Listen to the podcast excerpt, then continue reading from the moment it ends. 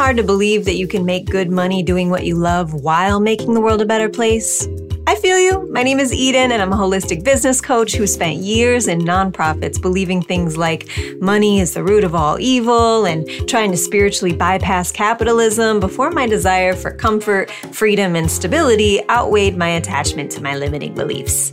See, after years of helping myself and many, many clients create profitable, regenerative feeling businesses that honor our spiritual and material needs, I launched New Money Social Club to give the very best coaching, community, and strategy for for aligned, abundant growth. To believe it, we've got to see it. So, this podcast centers the stories of diverse entrepreneurs who are daring to live, work, and create on their own terms in the spirit of a mutually flourishing, equitable new economy. Hello and welcome to this extra special founder talk um, with a woman I so revere, Michelle Schenandoah an inspirational speaker, writer, thought leader, traditional member of the Oneida Nation Wolf Clan of the Haudenosaunee Confederacy, and founder of Rematriation, an Indigenous women's led magazine and movement to return the sacred to the mother. I'm your host, Eden, and I'm the creator of New Money Social Club, a membership platform that helps purpose driven people heal their relationship with money and marketing so they can build profitable, sustainable businesses that help make the world a better place. I'm going to try to keep this brief because listening to Michelle is a gift for all of us. And in an effort to place myself and give honor where it's due, um, I just want to share a few things. So, I grew up in a small village north of Syracuse, New York, which was technically Onondaga territory. And growing up, the land felt in many ways to me, where I grew up, relatively unremarkable. It was post industrial, post farming, pretty impoverished, and from my viewpoint, pretty culturally and spiritually depleted. But as I grew older and my parents brought us to events and made community with our Indigenous neighbors, I learned some of the stories and the histories living in these gentle hills and generous lakes. And I began to feel not only connected, but grounded, motivated, and forever inspired by our Indigenous neighbors, equally honored and burdened to call this land my home. A lot of people who look like me, once we reach some level of consciousness and means, find ourselves traveling to faraway places like India or Bali to find meaning and spirituality. But systemically overlooked and unattributed is the wellspring of philosophy, cosmologies, spiritual technologies that have sustained Haudenosaunee people and their ecosystems right here on these lands for time immemorial. The Haudenosaunee are six sovereign indigenous nations that span the width of what many of us know of as upstate New York the Mohawk, the Oneida, the Onondaga, the Cayuga, the Seneca, and Tuscarora. And together they make up the oldest living participatory democracy on the face of the earth. And if you're wondering if their democracy inspired America's concept of democracy, the answer is yes. Google Onondaga Chief Ken uh, speech to start. And if you're wondering if the early suffragettes who were living amongst the Haudenosaunee and observing their gender equity, balance, and respect, if that influenced their idea of women's rights, the answer is also yes. Another one that you can Google and another fact that remains completely unattributed. Michelle lives in this legacy. I first heard her speak at an event she did with her husband, Neil Powless, on Haudenosaunee gender roles that took place at the Ganondagan State Historical Site with my good friend, and both of us were forever changed. Michelle presented as a spiritual advisor to the Pope recently in the First Nations delegation at the Vatican that prompted his apology regarding Indian residential schools. She was raised in a family of traditional leadership. She carries the values and responsibilities of being a Haudenosaunee woman throughout her life. Um, inspired by her grandmothers who led generations of Oneida Nation land claims, Michelle carries her ancestors' passion to rematriate her people's lands and bring about the truthful telling of the Haudenosaunee Confederacy's global influence on modern democracy and women's rights. And through her storytelling as a filmmaker, writer, and speaker, Michelle creates safe spaces to share tools and resources that she has learned from her own healing journey and lived experiences. She's also co-founder, owner, and principal at Indigenous Concepts Consulting with her husband, Neil Powless, and together they help businesses and media companies develop their own organizational best practices through an Indigenous values based lens. From my perspective, there is no way forward in the climate conversation, in conscious capitalism, in sustainability, in equity or inclusion, or in the future of America without the consent and guidance from Indigenous people. And I am so honored to hold space for this conversation with this tremendous woman today who is doing such beautiful work in the world. So, without further ado, I want to welcome Michelle and I want to allow you to introduce yourself in any way that feels right for you to begin. Wonderful. Well, um, Yawa, Saguli Sagweg, uh, Kaluhyanu, Neo Gets, uh, Onyote Akani E. Um, I'm Michelle Schenandoah. My Oneida name is Kaluhyanu, which means that she is fond of the sky. And to me, that is my connection to our ancestors, to the wisdom that they share with us, um, and also just looking onto the horizon for what's yet to be, right? Um, so, um, you know, you did a really great uh, introduction. So, um, thank you very much for that. I'm sure we'll get into um, a lot more uh, today as well. So yeah, let's start. But I, I do um, I do want to just say thank you everyone um, who is here. I did take um, uh, a few extra days in Southern California for some really well overdue retreat time, which I recommend everyone please make sure you take time for you and um, so I'm, I'm actually sitting right by the ocean. And maybe you might be able to hear some faint noises of the the, the waves which you know let that energy just kind of flow into our conversation and, and be with us today. So yeah mm-hmm. Thank you, Michelle. I just somehow knew that you were going to like say something that I needed, and I needed that. So thank you. And I'm sure that a lot of other folks here too uh, can take that in as well. Yeah. And so I also, I also just want to note I'm on my iPad. So it's always weird because I don't know where I should be looking. and it's, so sometimes it looks like I'm looking off in the distance. And I promise you, I'm here with all of you. I just still don't know Zoom and iPads. They're not very compatible, but we're here. We've got a lot of compatibility. So let's yeah. let's jump in. we got it. And you look perfect and um, awesome. So so yeah, so this is um, you know, I, I sent an email earlier this week on this. I referenced this term that I learned recently called it's it's a term called ecotones. And it's where two ecosystems kind of like meet. So where like so a shoreline right where the ocean is meeting the sand or you know um, uh, where a meadow meets uh, the forest right? And it's these sites of both uh, in many ways it can be rife with a lot of loss but also just biological diversity and like new types of life and adaptations springing up. And when i think about my you know understanding my my baby understanding and, and experiencing of uh, your culture right? And and just kind of learning more and more. And then when i also think about conversations of like money and business and capitalism it can kind of almost feel to a degree like there's almost these two very different conversations. And so i'm just very interested in um, in in in holding space for whatever emerges today.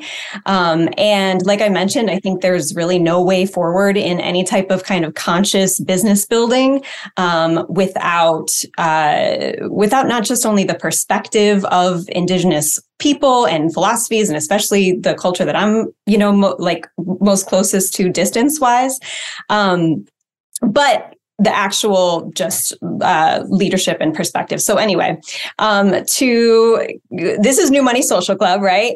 And so kind of like this mashup of New Money Social Club and Rematriation here in this space, um, we talk a lot about money and our relationship with money and and capitalism, right? Um, that's something that anybody who's who finds their way to New Money Social Club is usually somebody who's more of a purpose driven type of person, whether they're in like the healing arts or a creative and they struggle to really find their connection in a in a positive way to money and capitalism. And so I imagine you've lived quite an interesting uh, life in regards to um, the many kind of cultural spaces that you're a part of. And so I just wanted to start by asking What has your experience been like growing up um, in terms of your relationship with with money and this kind of broader capitalist system? Um, are there any kind of stories you heard growing up about money that you want to share? Um, yeah, sure. Um, well, that's a, I think it's an interesting journey for everyone, right? Um, maybe, and I, I I guess I can't make assumptions if you were born into wealth that you have a different um, kind of understanding with money because I'm sure maybe even there there's a, a development of what your relationship is uh, to wealth. But for myself, um, I did not grow up having um, a lot of money in my family and my community, and I grew up, you know, on our traditional territories we don't call our territories a reservation. That's a government designation, and the land that I live on and grew up on um, is unceded Oneida territory. And so we still call it Oneida territory. Um, but with that, I mean, you know, Indigenous peoples historically have really been pushed aside, um, uh, whether by force, uh, by policy, by both. Um, and or murder right? I mean there's just so many ways in which the invisibilizing of indigenous peoples across the land um, for the sake of economic growth and development um, of this country. So I, I feel very fortunate in that I did grow up in our traditional territories um, and to be able to say that because there are a lot of our people who did not, who were removed and forced into um, other areas across what we call Turtle Island.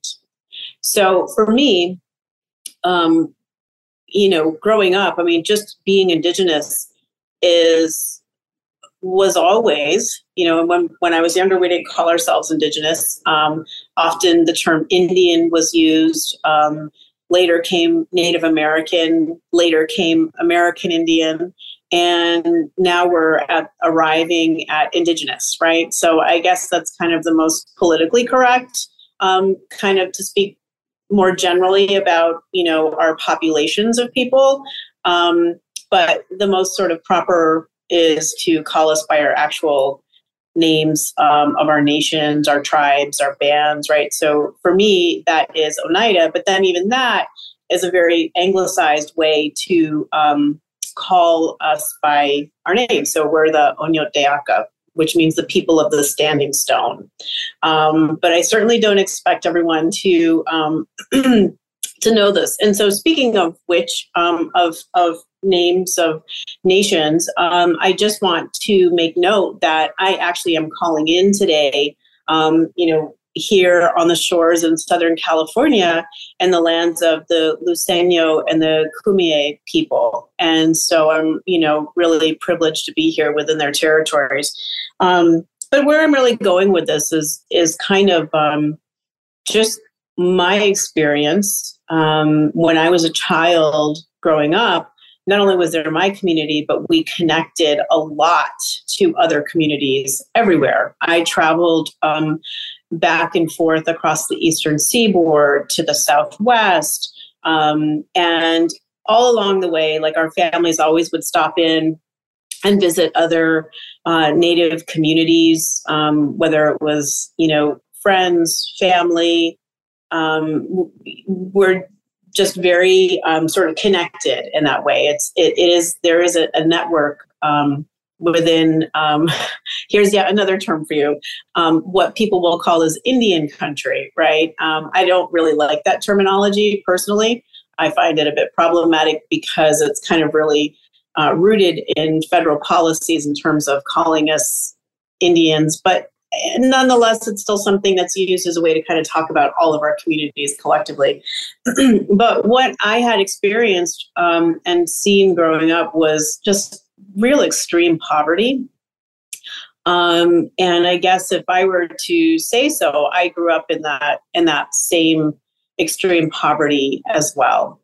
And as a child, right, you hear so many people say, "Well, I never knew I was poor," and um, it's not really until you really start to get a little bit older and experience yourself in the world and you see what other people have, what they don't have. You hit the strange age of adolescence where everyone starts to compare each other or what you have and, and not. And so that's when I kind of really started to become aware of our living situation and not just my family, but our communities. And um, it was very difficult, but as as I grew older, I mean, I think some of the stories I heard were centered around money, as if it was a, a type of energy. I wouldn't even want to say energy. Uh, it was something that if you were to accumulate a lot of, that it could have some harmful effects on you and that as if somehow having a lot of money was was a bad thing mm-hmm. um, and, you know, I'm a very observant person. Even as a child, I was very observant. And so throughout my life, I've, I've questioned a lot of most of everything of what I've been told. Um, but at some point, at an early age, um, you know, I, I started babysitting when I was a little kid. And I always had money. Um, and I was always able to to do things, you know, to be able to um, buy things on my own. I was, you know, and then when as as a teenager, I, you know, started working and I realized somewhere in here I kind of developed my own sense, which is there's always money to be made. Mm-hmm. And so it didn't feel that it was out of reach, but I could see that there was a lot of belief around as if somehow money is really outside, um, you know, and that I could see how some people struggled feeling like they felt very disconnected, um, you know, within our communities. Um, but yet there was this belief system around it as well. Um, so in my life, I feel that I've I've taken a bit of a different approach and understanding when we're talking about money per se, um, that um, I think my my more sort of evolved space with it is really centered around it's an energy. It's a transference of of energy, and it's good nor bad right? It's it's neither one. It's not good it's not bad. It's it depends on what you choose to do with this. Mm-hmm. um, now do i believe that it needs to be the system to you know forever dictate how we live our lives? I don't think so.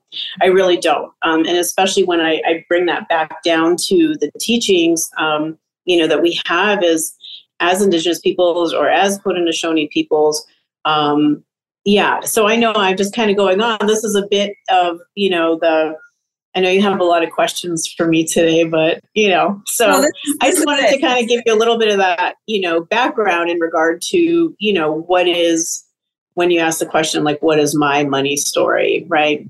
Yeah. Yeah, no, it's perfect. I really, really appreciate that, Michelle. I think that what you shared, I know is resonant for a lot of people. And, you know, part of the reason why we kind of start things off with this question is because we don't talk about money as a culture and I, I, I like as a broader culture and um and I get why it's really uncomfortable for a lot of us and I think that it can systemically work against a lot of us without money right? And so the more kind of yeah just storytelling we can offer and recalling I think uh, can be helpful. And so as you were speaking you kind you were kind of going into this but I I am curious like can are there any stories from your traditional culture um, in terms of because like people around the world forever have been trading you know goods and services on some level. There's been always been some sort of exchange right? Um, some sort of economic system happening and i'm curious if if you can share any yeah any stories or, or ways of seeing that type of exchange um, from your traditional culture. Yeah. So I think it's really important to, when you talk about historically indigenous people, our cultures, is, is really removing the lens that is generally applied that there's a, a um, like a standard or that you know this is your perspective. And what i ask people to think about is to to remove that so that this way you can be more of an open canvas and actually hear what's being shared versus filtering it through a lens to then try to make sense um, in regard to what is actually being shared. Um, and so when you look at the culture, um, the history of Haudenosaunee people, um, you see that, first of all, we're matrilineal people, matrifocal, and very much centered in a life way that is about caretaking for each other. Okay, I think that when we begin to look at that being rooted in the culture, it makes such a tremendous difference in understanding how we operate, why we operate the way that we do. And when when you back up and you go all the way back to very early times of human beings, um, imagine for the first time experiencing death as human beings on the planet, right? Like what a shock. How would you know that something like this could happen or would happen? what do you do? These are your family, they're your loved ones. You don't know what's happened. Um, and so people were very, really very sort of overcome with grief and not understanding how to process uh, that grief. Um, and so I'm sure many of us here have lost um, you know loved ones throughout the way. And and when we do it's like you get this like tightness in your chest or you know you cry so hard you can't see or you know you really have a hard time hearing. You have a hard time speaking. You have a lump in your throat. And there was a young man who had this vision about creating um, a system that would help us to care for one another. And he asked for the eldest woman from these different families to go to the water's edge in the morning and to report um, what animal that they saw. And they would come back and report to the young man, and they would talk about, you know, what side of the water it was on, and you know, there's more of a more to the story than that. Um, but ultimately, what it led to was that this was the development of our clan system. And so, for instance, you know, you had mentioned, and I had mentioned um, in my introduction in my language, um, that I'm a member of the Oneida Nation of the Wolf Clan. And we gain our clan through our mother. And so, what happens is, is we can trace back all the way back to that early time in human history when the clan system was developed because every time a child is born, they are given their mother's clan. And so I descend from the wolf clan of the Oneida people. And with that, once all the clans were determined where they would be, there was two women that each saw a bear on both sides of the water. So when they came back and reported, one group of clans would sit on one side of our longhouse and or the house right? And then the other group would sit on the other side. And two women came back and and they both saw a bear. And they had to determine well okay well where are the bears going to sit? Because you know they were both seen on both sides of the river. And they had this three-way discussion that was passing the issue back and forth. And this became the way which we also made decisions within our long houses, passing the issue back and forth between the houses. Should sound familiar to you. Um, and so the bears, you know, end up sitting on one side. So what happens is when we lose a person, a family member on one side of the house, it becomes the responsibility of the other side of the house to mm-hmm. care for that side of the family. All those clans on that side of the house are technically grieving. And so we'll come and we'll tend to each other, we'll care for each other so that you can get through that period of grief, having others to care for you and your family. Right? And so with that, eventually, these clan mothers then also become the overseers of of our gardens and our fields of corn, right? and corn, um, corn, beans, and squash for the Haudenosaunee are sort of our primary staples. And the corn just being these vast fields of corn, and not the yellow corn that you think of, but it's a different type of a white corn that's very specific to our people. And basically, what would end up happening is that these corn mothers, clan mothers, would be the ones to oversee the distribution of food. Right? So food really becomes your economy. It became, it was our economy.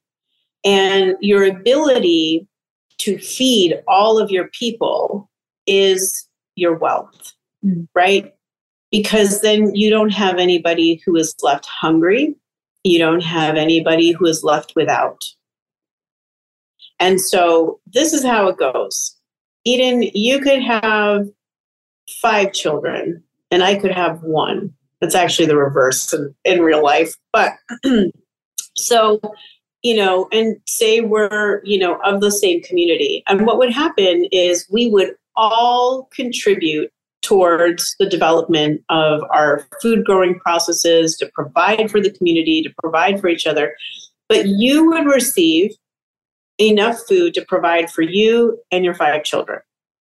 And I would receive enough to provide for me and my one. And it was not based upon how much effort you give or how much effort I give, right? And in today's world, I could technically have a job that pays way, way more than, say, what you're earning. And you could be just getting by having hardly enough to feed your family. And I can live in a comfortable spot with myself and my one and my wealth, and I don't need to worry about you. In fact, I don't even need to think about you. What is going on? That's what I ask.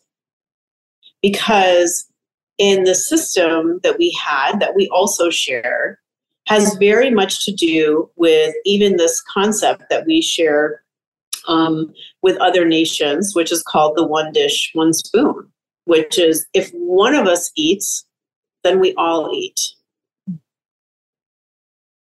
We have to do what we can to distribute it so that everybody is provided for, right? And we all share out of this dish, this dish of life that provides for us. So that's a really, really very different space than what you see happening today. And that to me is the very vivid example of the difference between our life way and the capitalistic society and structures that have been built up and impacted the world, truthfully. Yeah. Hmm. Thank you so much for sharing those stories, Michelle. I know that the way that it feels in my body when I hear the thought of, you know, a whole side of the family taking care of a different, you know, side of the family when somebody like that's it's just it makes so much sense and it is the exact opposite, right, of what I think most of us experience in this dominant culture here in America. And so you you uh, um, I, I understand that you know you've you've been a lot of places and you've had you've walked through many different worlds, if you will, right?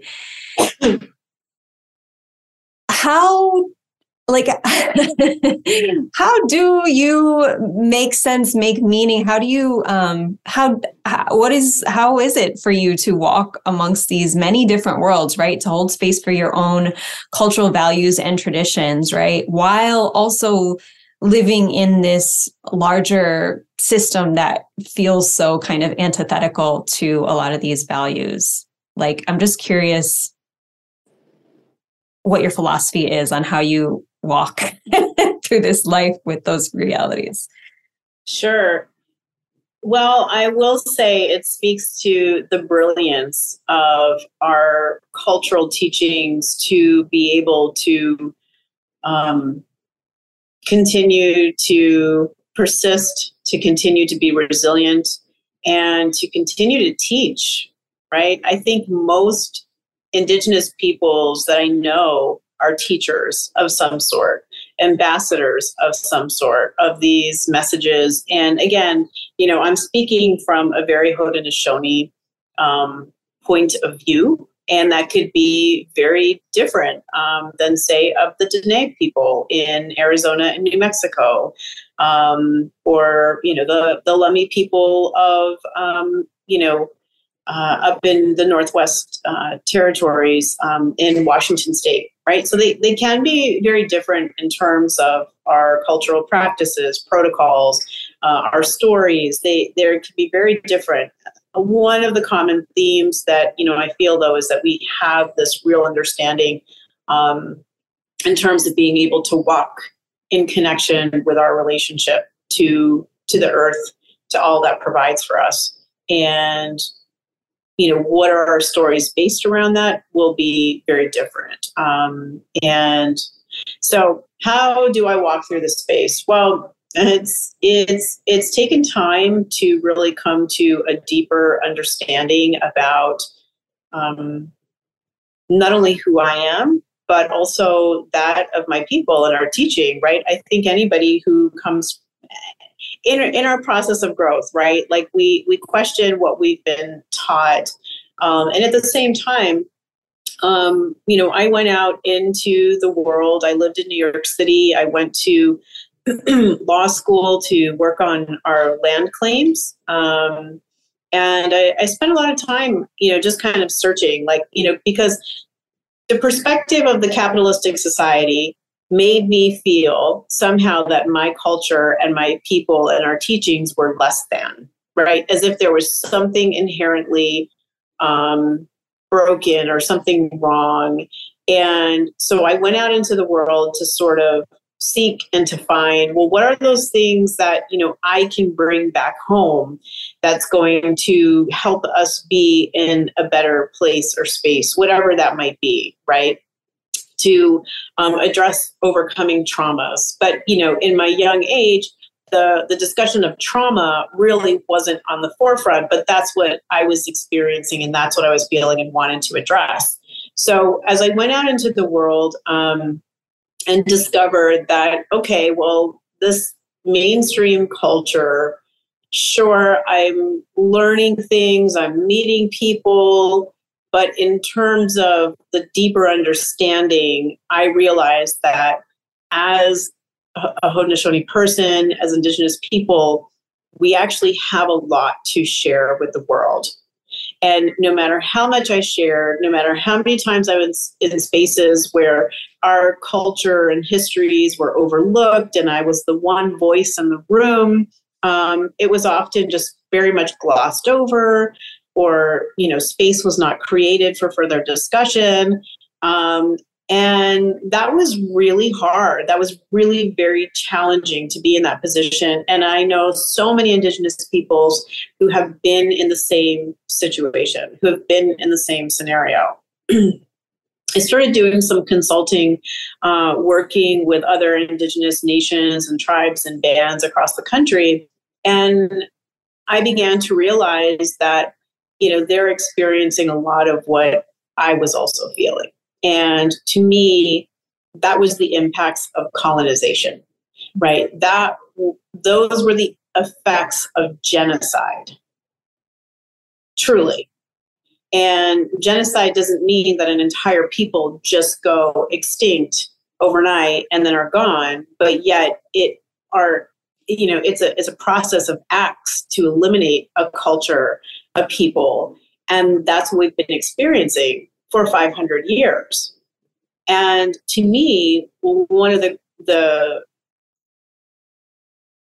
one of the moments that I, I would have had no idea would have such an impact on my life was what's called this doctrine of discovery.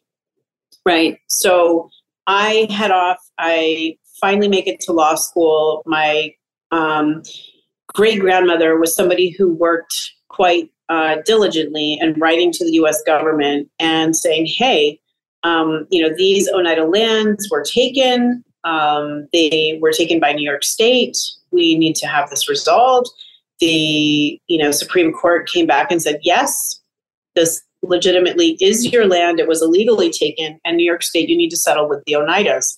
And that process of settlement would go on for more than 60 years. And so when I was growing up, I grew up in the middle of that. and I come from a family of leadership. So my grandmother was one of our clan mothers, and my mom was one of her faith keepers. So in our leadership, you have a clan mother. She chooses her chief, and he chooses um, his sub chief, who is his helper. And then there's two faith keepers. And they do exactly that, which is helping to keep the faith in our way of life, of living with a good mind and living in peace. And so my mom is one of my grandmother's faith keepers, or was, because my grandmother has since passed. so growing up, I would be sitting in these meetings about land claims. And at the age of 10, I said, well, that's what I'm going to do. I'm going to become a lawyer to work on our land claims, right? And my mother would remind me even before going to law school, she would say, Michelle, understand this that when you get sworn in to become an attorney, you are agreeing to uphold the laws of the United States. And remember that we, as Haudenosaunee people, we have our own laws, right? And you have to remember to uphold those. And the laws of the United States, how is it that you can work to defend our people with those laws when those are the very laws that have been designed to eliminate us and to silence us. Right? So, um, you know, I had to sort of like weigh all of this. And um, it's a lot. It's a lot to to to think about, to have all of this in your mind, your heart, thinking about who you are, right? And what what are you going to do? And um, you know, I felt pretty convinced that, you know, this was the road that I had to go on. but the year I started law school was the very year that the Oneida case was sort of settled, but not directly. It was indirect through a tax case. And it was the Sherrill, the city of Sherrill versus the Oneida Indian Nation. And the case was um, written by Ruth Bader Ginsburg. And it was a very, very racist case. And that was written by Ruth Bader Ginsburg, and in which she cited the doctrine of discovery against the Oneida Nation. And so for me, that was, I didn't really quite fully understand it at the time. That was in 2005. And that was my very first year in law school. So that should have been my first time because that shut the door on all Haudenosaunee land claims cases through the Supreme Court. That's it, done. And so I just decided to stay in law school. I was there. Um, but, you know, the, the doctrine of discovery would eventually come to, um, I would come to understand more of what it meant. And really, this is like a series of papal bulls that were written in the late 1400s that created this what's called a doctrine of discovery that allowed for these explorers to come to the Americas and to claim the lands and the crowns of Europe and do whatever that they wanted with the indigenous peoples because we weren't Christian. Therefore, we didn't have a right to our own land, to whatever resources it was, to our own bodies, to our own thoughts, to our own, you know, great uh, you know, to whatever, right? To our own philosophies of and ways of of living, right? and so the you know the settlers who came here basically that's what legally gave them title or entitlement or the right so to speak to come here to the americas and claim whatever they wanted and that's the start of genocide right and so this last year, I went to uh, the Vatican with a group, with a delegation of indigenous peoples to address the abuses uh, that happened in the Indian residential schools, um, mostly in Canada. Um, even though this did happen here in the United States, Um, but I went on that trip and I was a female spiritual advisor as counterpart to an elder male spir- spiritual advisor who went. Um, and I was able to address the Pope directly in a private audience with about 14 other delegates. And I addressed this doctrine of discovery because it is the basis legally for all the land possession, so to speak, of the United States um, within all the territories that they claim. It's in the court. It's it's it's in the um, the case law, and it goes all the way back to 1823 in a case called Johnson v. McIntosh, and then you see it again in the 2005 case of the city of Sherrill versus Oneida Indian Nation, and so I was really very upset when that first happened, and I didn't really fully understand it. Um, but as I've moved along in time, I'm I'm grateful that you know Ruth Bader Ginsburg actually wrote the case the way that she did because to me it spells out very clearly the very overt racism that exists within this country, the process of genocide, how it eliminates indigenous nations, identity, um, indigeneity, and how this process of genocide has existed in the United States and it can't be discredited. It can't say, "Oh, that was so long ago," or "Oh, that was in 1823." You know, our culture and our society has changed when we're talking about 2005, and so um, yeah, and, and, I do believe that it was also cited um, here in the West Coast as well um, with one of the tribes here, and it potentially could be the Kumeyaay. Um, I'd have to double check on that one. But um, yeah, so I know I've I've had like a really long story of you know coming around to to really answer your question. But you know, for me, that's trying to create space and peace around these issues now for me is really my priority and helping to raise awareness for Americans to understand that as Americans are on this process of success, accumulating wealth, where does that wealth come from? You know, let's back up to the story of food, right? And land. And how was that provided for? Who had, you know, say over these? And it was mostly, not all cases, but uh, mostly in, in the, you know, in the realm of the women, our women, who would have the say over um, the lands and the food and the resources. So for me, even the issue of missing and murdered Indigenous women is directly tied to the doctrine of discovery because who had the power and the authority to make these decisions over the land and the resources? It's the women, right? So what would you do, right? Silence Indigenous women. Yeah. Oof. Uh, thank you so much for sharing all that wealth of important factual information and just to kind of this was definitely something that i learned through you michelle and that just hopefully should stop all of us in our tracks in that like literally all of the land theft that happened from indigenous people across the us is like it's underpinned by this decree from the Pope in the late 1400s that literally is just completely racist and says that indigenous people don't have the right to their because they're not considered human in in this christian church's eyes. Like that and and and that not being a past issue but this being something that gets held up in court today basically within the so like so that is just um uh just a, a, a real uh yeah, just something that I think we need to just face,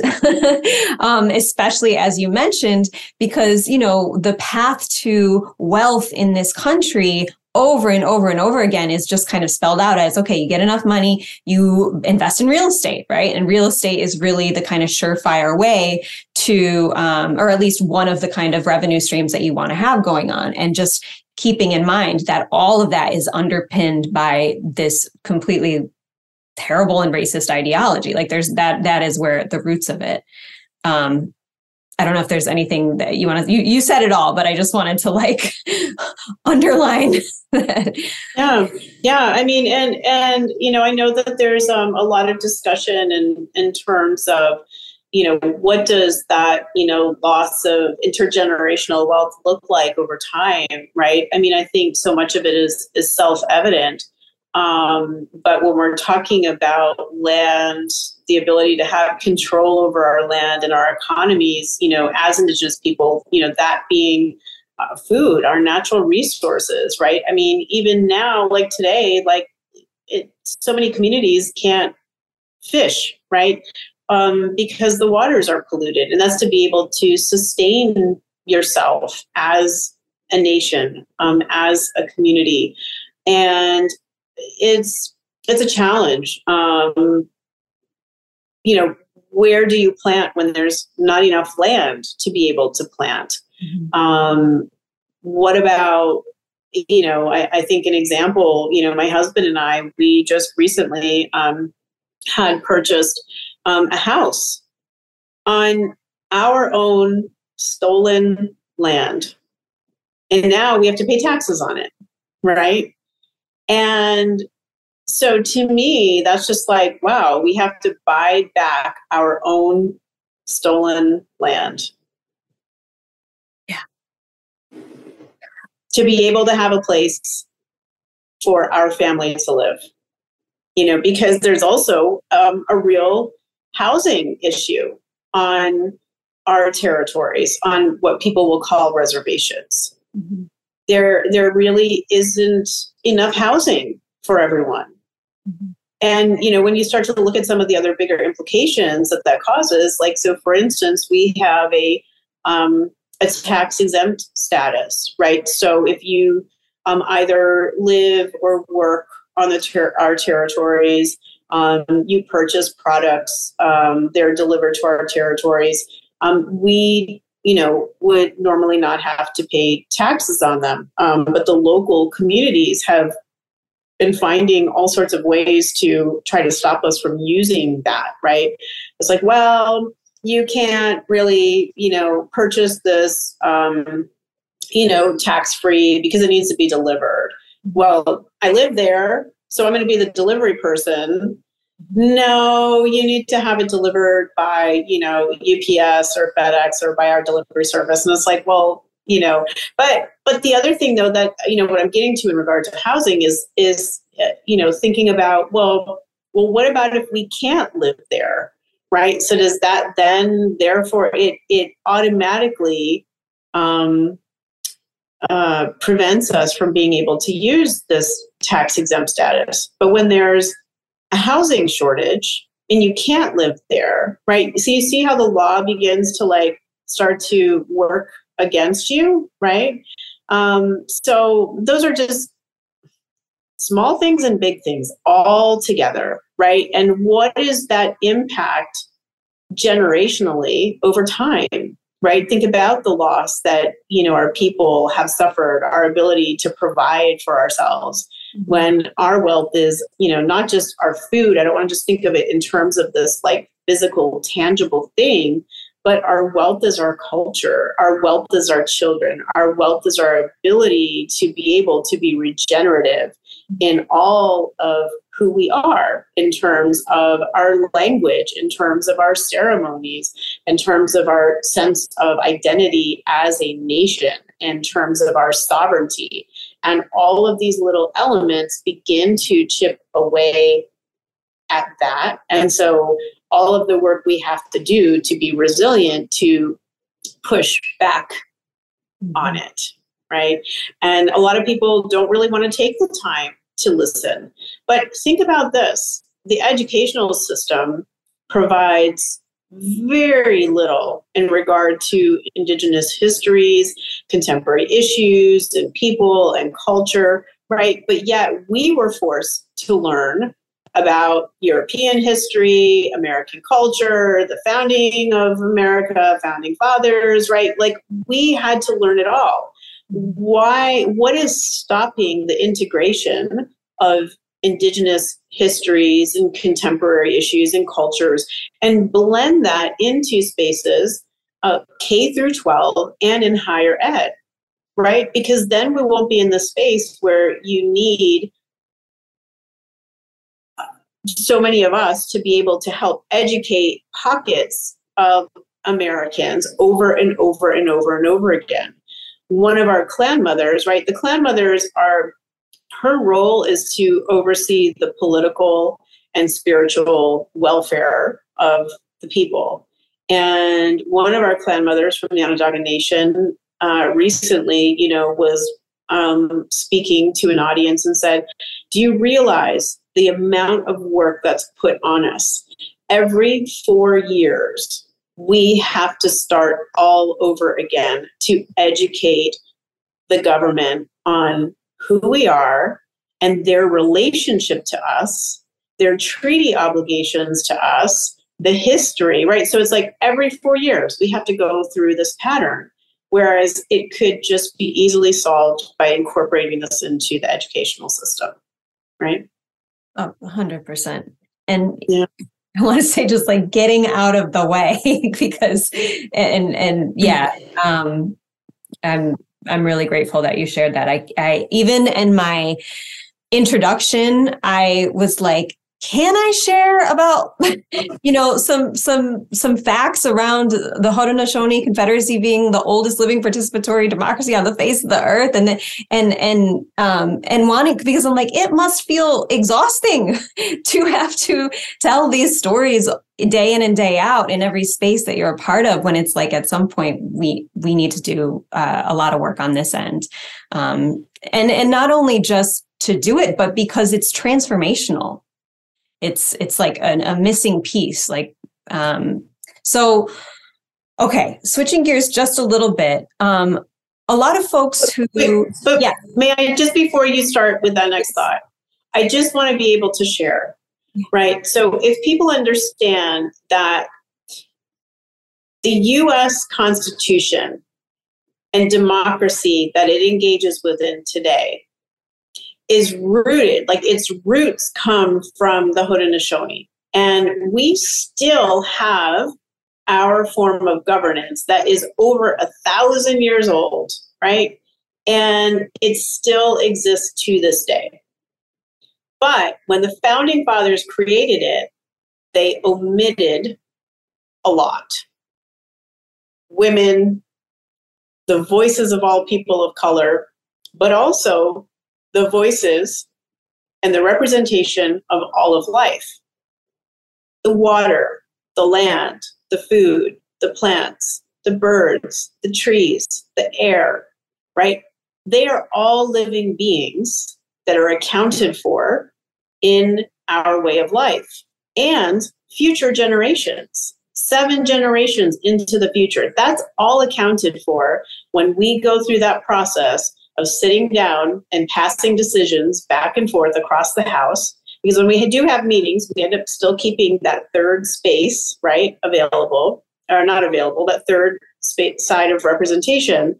So you have three sides in our governance, governance, um, and in our form of government, excuse me. And then we pass the decision back and forth across the fire, across the House, right? And it goes back and forth and back and forth. And the third side watches as sort of this, you know, neutral party that might have to be a tiebreaker or might have to veto something, right? Like, does this not all sound very familiar to you, right? Where did that come from? Right. Well, that came from us. But there was so much that was left out. And think about how different it would be if we accounted for in all of our decisions, thinking about our impacts on seven generations into the future our own children, you know, and grandchildren and grandchildren, and grandchildren who we will not walk this planet with, but our decisions that we make today, think about them. We think about will they have clean food to eat? Will they have clean air to breathe? Will they have clean water to drink? They need to be able to live a life as good, if not better, than what we have today. Right? So to me, that's how an economy, right, a healthy economy operates. So I apologize. I just wanted to share that because I think it's important that people understand that there's something there's more than something. There's a lot of some things, right? Very practical to be included within the form of democracy that the US is participating in because it left so much out. So if you really want to know and have what democracy looks like and have faith in democracy, because so many people in this country have lost faith in democracy, right? That's why we have faith keepers to help to remind people, right? These are the teachings, these are the people that we have to think about, right? And so there's so much that can be learned and so much that can be gained by creating space for indigenous knowledge to be shared today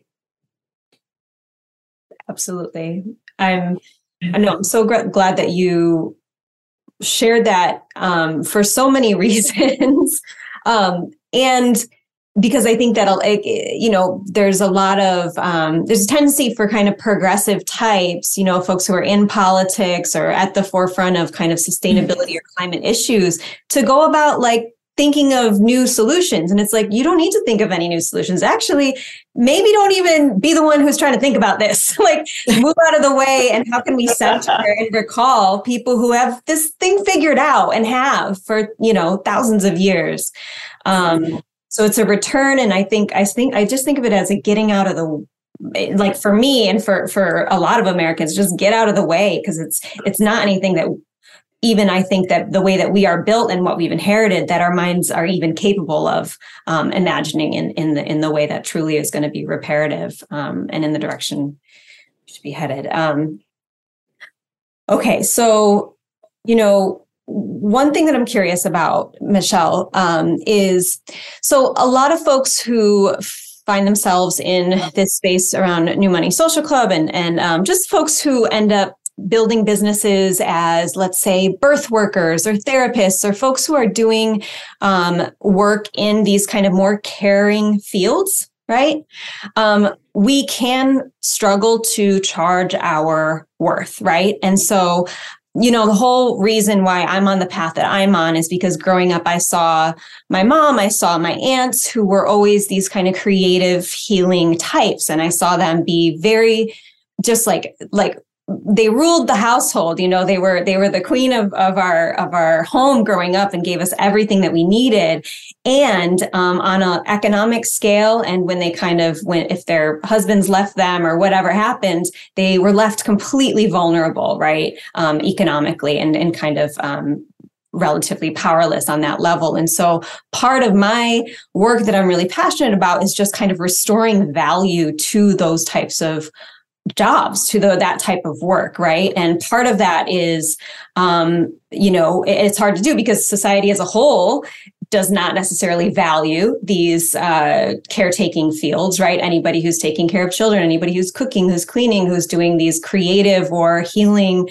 services. Like systemically our culture under you know a teacher does not get paid what somebody on wall street gets paid right? Um, and it's just a given that they're going to get paid less. So part of this is um, part of this work is i think an internal uh, valuing of of ourselves and also around this healing our relationship with money right? Because if we're a lot of the folks that i'm speaking about are the type who um, are also very in tune with or sensitive to the suffering of the world. And so we can kind of adopt this narrative of like who am i to ask for more if my neighbor has less right? Who am i to kind of even charge enough to be able to not be struggling because there's other people out there that have it even worse, right? And so it can kind of like um, I think there can be a lot of value and importance in in just giving ourselves the the space. You started off this session by saying how important it is to like take some time for yourself, right? Because um, I think that a lot of these types that I'm speaking of can really be overworked to the point of burnout and like they're the last person that they take care of right? And so i'm just curious if you have any perspective on um yeah just the importance of taking care of yourself of valuing your work. I know that you've also worked as a consultant and kind of had to go out there and um, charge rates that are you know market compatible and also working for you. So i'm just curious yeah if you have any perspective around that so, I mean, I think you sort of pointed it out in the sense of you know every individual sort of has to determine for themselves you know what they what they believe how they feel. Um, and you know come back to you know thinking about energy right? And understanding that there is an abundance and so if we look at limitation then we'll be limited and I know that that might sound sort of lofty or ideal or something, but it does come down to a practice. Um, and I don't know necessarily that I have an answer um, in relation to what people should believe or should not believe, or you know what they you know can overcome. But I think if anything, what I can point to is you know going back to what I had just described as what was left out um, you know, of the Constitution, and ultimately what is left out of this society. And that is the role, um, you know, of women, um, of healers, of caretakers. And so, even looking at you know my work within rematriation, um, really has a lot to do with what we call returning the sacred to the mother. And in the U.S., you know, there has been a movement for women to be treated equally.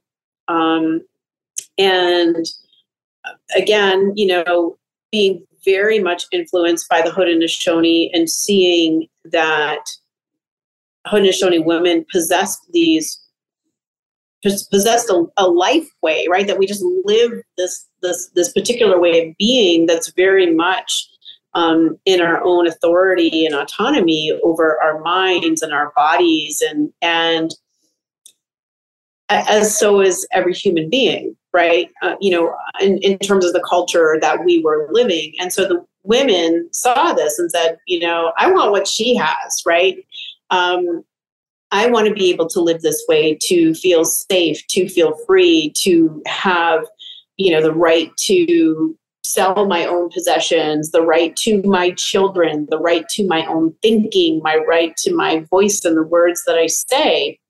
Um, but as as women in this country uh, gain their rights, oddly enough, the rights of Indigenous women and peoples were being taken away.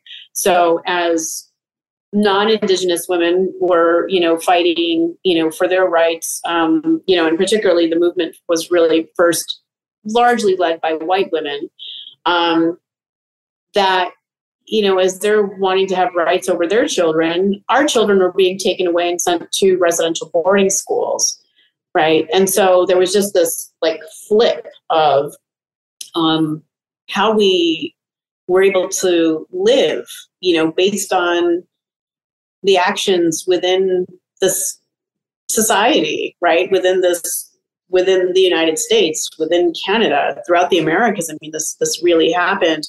Um, but I guess what I'm getting to is that you know when you look back to what what were people seeing then, right? What were people seeing?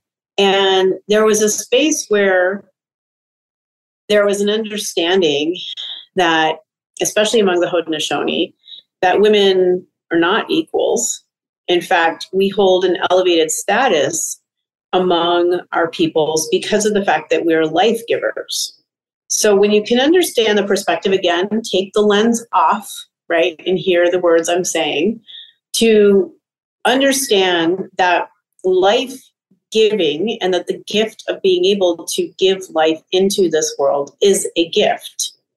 And Therefore, it is something very sacred, something very protected, and that our societies were very much structured around that type of protection.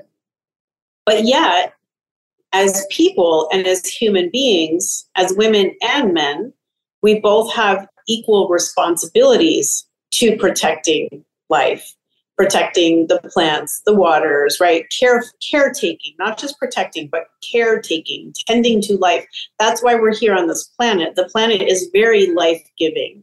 And therefore, that becomes our responsibility is to oversee these life-giving qualities, right? So to be able to raise healthy, happy, human beings, the role of the mother and of the woman is very important. The role of the healer, male or female, or you know, a, a third gender or no gender, um, was very much again protected in the sense that this is a sacred space and understanding that you're offering a sacred gift that is being given to humans to be able to live out a healthy life on this planet mm-hmm. right? They're living into their gifts. The gifts that we were given as women the gifts that we were given as healers whatever that might be right? It's understanding that that is very much a sacred responsibility.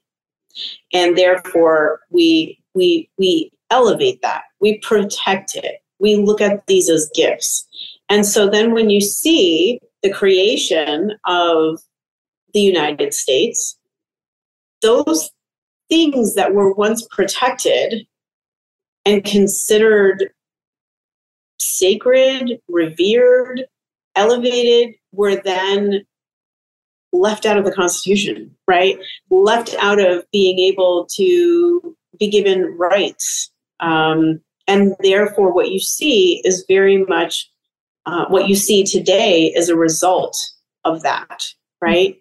So, you know, that's my answer in terms of going back again to what can Indigenous knowledge create space and understanding for today that we can begin to act and treat each other in a much better, healthier way, right? Not just for you as an individual, but the collective, and the collective including that which gives us life, which. Goes all the way back to our Mother Earth. Mm. Beautiful. Thank you yeah just to kind of reiterate and and um in the same way that you know america's interpretation of democracy was this bastardized version that left out everybody besides you know landowning white men right mm-hmm. The version of women's rights and female empowerment that we've seen played out in this country was this totally um, appropriated but also bastardized version of something that these early suffragettes witnessed, right, uh, living near Haudenosaunee women, right? They they saw something and then they kind of interpreted it in their own way, and the way that they interpreted it uh, left out, um, you know, care for other women, right, um, across different cultures. Um, also left out. It also, yeah, as you mentioned, um, kind of became this fierce interpretation of demanding equal rights, um, which is which is not what y'all had going on, um, but a more sort of advanced and nuanced system that that truly worked for the whole system, right? Yeah, and, and I think one thing, you know, and I, I will have to to kind of conclude um, with this, you know, is to think about like the the conflation of um, you know democracy and capitalism. Because I really think that so many people see them almost one and the same without realizing it, without consciously being aware that I'm looking at democracy as the right to pursue this capitalistic notion in which this country operates in right? They they've become intertwined in a way and you can see how one really is quite destructive um, in terms of capitalism. Um, one of our aunties um, pat mccabe who is Diné, had said um, recently in a talk that um, I was giving alongside um, with her, and she said that um, if every contract that currently exists were to have to be fulfilled, there that it would be impossible because the resources upon which that it's calling just it, it can't be provided for. There is nothing that is regenerative. There's nothing that's in the way of reciprocity or that's in the way of giving back. And that's one aspect of Indigenous culture and economy is it, it, it is based in reciprocity. And so when you take something, you know, or when you need something, I guess I should say, first you want to give thanks for it right? And you want to always be able to only just take only what you need to be able to leave some for others.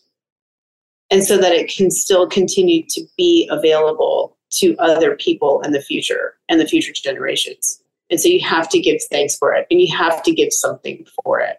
Right. And so um, I just want to be able to to close out with that. I know we we had probably had more time scheduled for Q and A and all these wonderful things, you know. But um, you know, again, like going back, I just want to just share. I'm actually uh, wearing um, wampum earrings, and these are made from the quahog shell. And there was actually this like belief that wampum was used as a form of exchange and money, which was totally incorrect. And wampum was really used um, in terms of creating agreements between each other and creating you know, like a more of a sacred covenant that we create.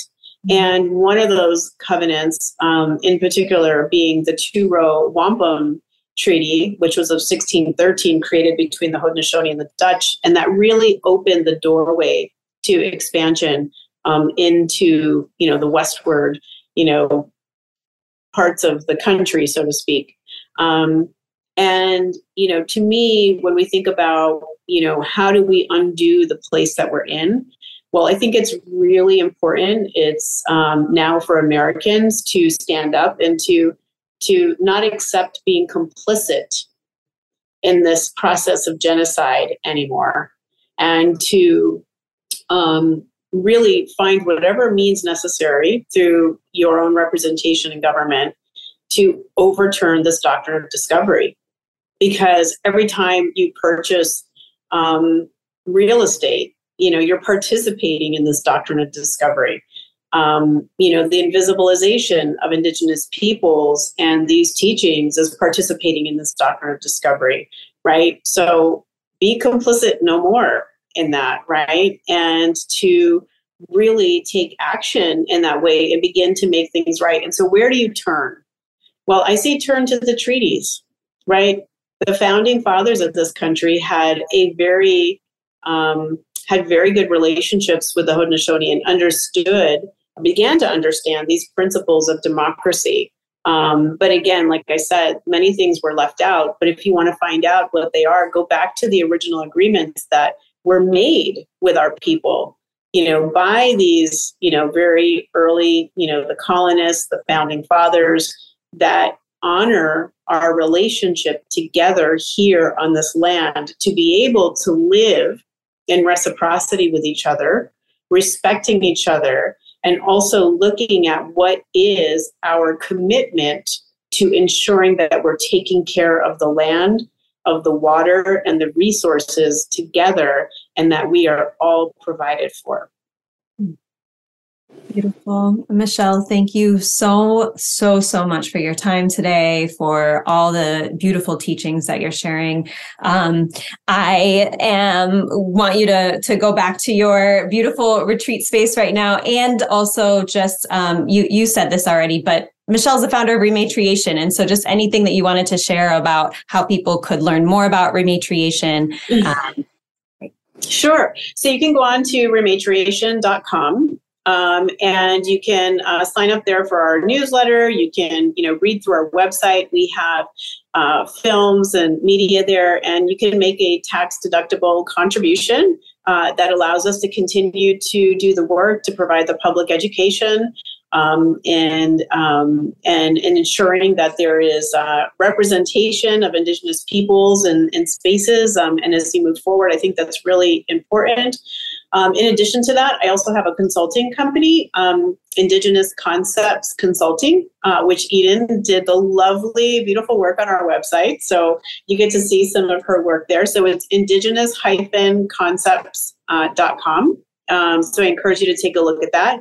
Um, and in addition to that, um, I'm working right now on a fellowship. I am a Open Societies um, uh, Foundation's um, fellow under the Equality um, Fellowship. And so I'm working right now just to kind of really continue to help to advocate for sharing a lot of the information that I just shared with you today in much broader ways. So, in any ways that um, you think you can be helpful to uh, get this information out and to um, really activate Americans to take action, um, you know, overturn this doctrine of discovery, uh, go back to original agreements. That's what I have. So, but I really appreciate Eden for you inviting me to be here today. Um, it's really wonderful to be with all of you, and uh, please do um, stay in contact. So, thank you. Beautiful. Have a good one. Thank you all for being here. Much love. And thank you so much, Michelle. Perfect. Thank you, Eden. All right. Thank take you. care.